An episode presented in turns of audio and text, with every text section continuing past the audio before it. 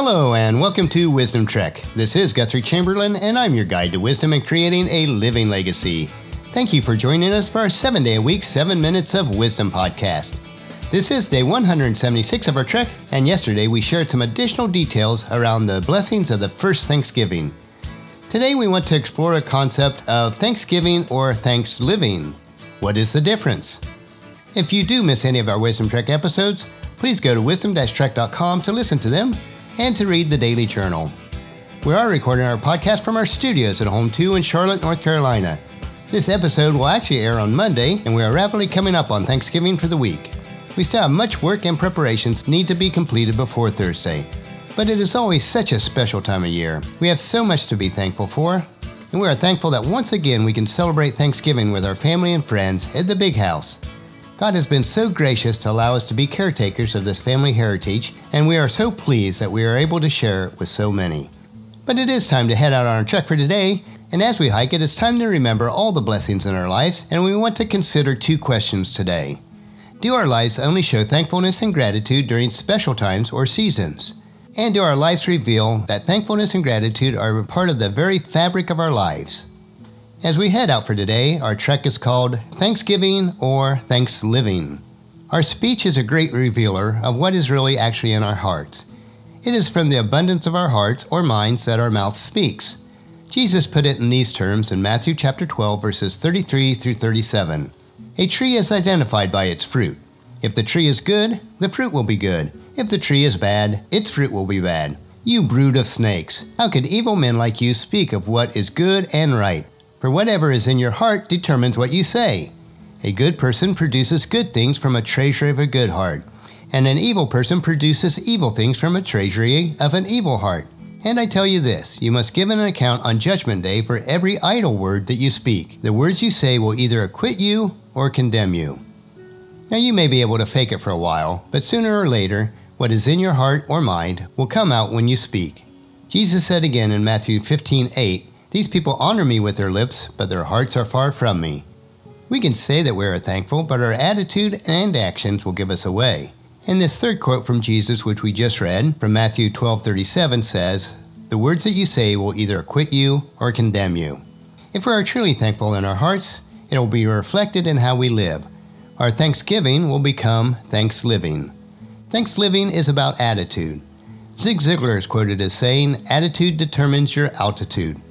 And I believe this is true in our spiritual and natural life. I know some gifted and talented people who seem to stay perpetually on the ground and go nowhere simply because of their rotten attitudes. The Bible is full of people who live a life of thanks living. This attitude helped David endure years on the run, sleeping in caves and in the wilderness while being hunted like an animal to be slaughtered by King Saul. Instead of becoming a victim or an old sourpuss, David allowed God to use all this to make him into one of the greatest kings that ever walked on earth.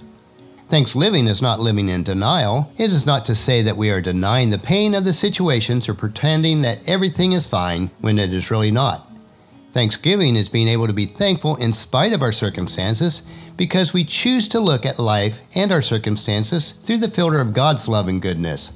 Paul wrote in his letter to the church in Thessalonica, chapter 5, verse 18, to be thankful in all circumstances, for this is God's will for you who belong in Christ Jesus.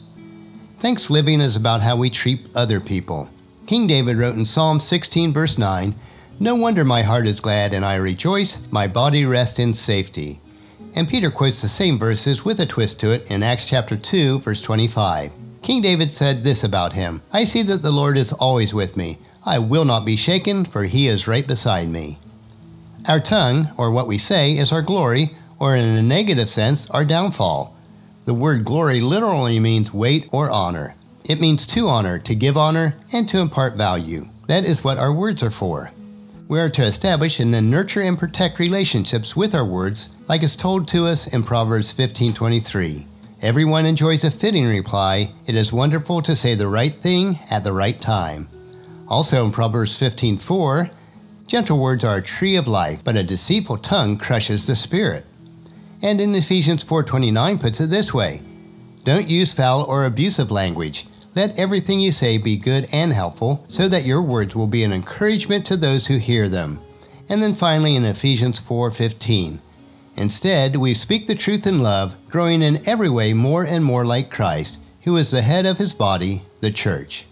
Now, that is what Thanksgiving really looks like. Thanksgiving is also about receiving and giving. Jesus was quoted in Acts chapter 20, verse 35, and I have been a constant example of how you can help those in need by working hard. You should remember the words of our Lord Jesus It is more blessed to give than to receive. So, a life of thanksgiving revolves around what we have received. Being daily conscious of all Christ has already given us, focusing on what God is doing rather than what He is not doing, will cause our hearts to overflow with generosity. Ann Voskamp captures it so well in his quote Thanksgiving only becomes thanks living when joy in the blessing given from above overflow into blessings given all around. Thanksgiving only becomes thanks living when the thanks for his vertical, coming down grace is expressed as horizontal, reaching out grace. And thanksgiving only becomes thanks living when thanksgiving to God overflows into the joy of giving. May our thanksgiving truly become thanks living. With the lessons that we learned on our hike for today, let us turn our occasional thanksgiving into daily thanks living. And one way to do this is to encourage your family and friends to join us each day and then come along with us tomorrow for another day of Wisdom Trek, creating a legacy, as we continue our trek to focus on how wise it is to be thankful in a series of short and inspiring stories and concepts. That will finish our podcast for today. Remember to listen to your daily dose of wisdom at wisdom-trek.com or subscribe at any of the social media channels. Please share Wisdom Trek with your family and friends through email, Facebook, Twitter, or in person, and ask them to come along with us each day.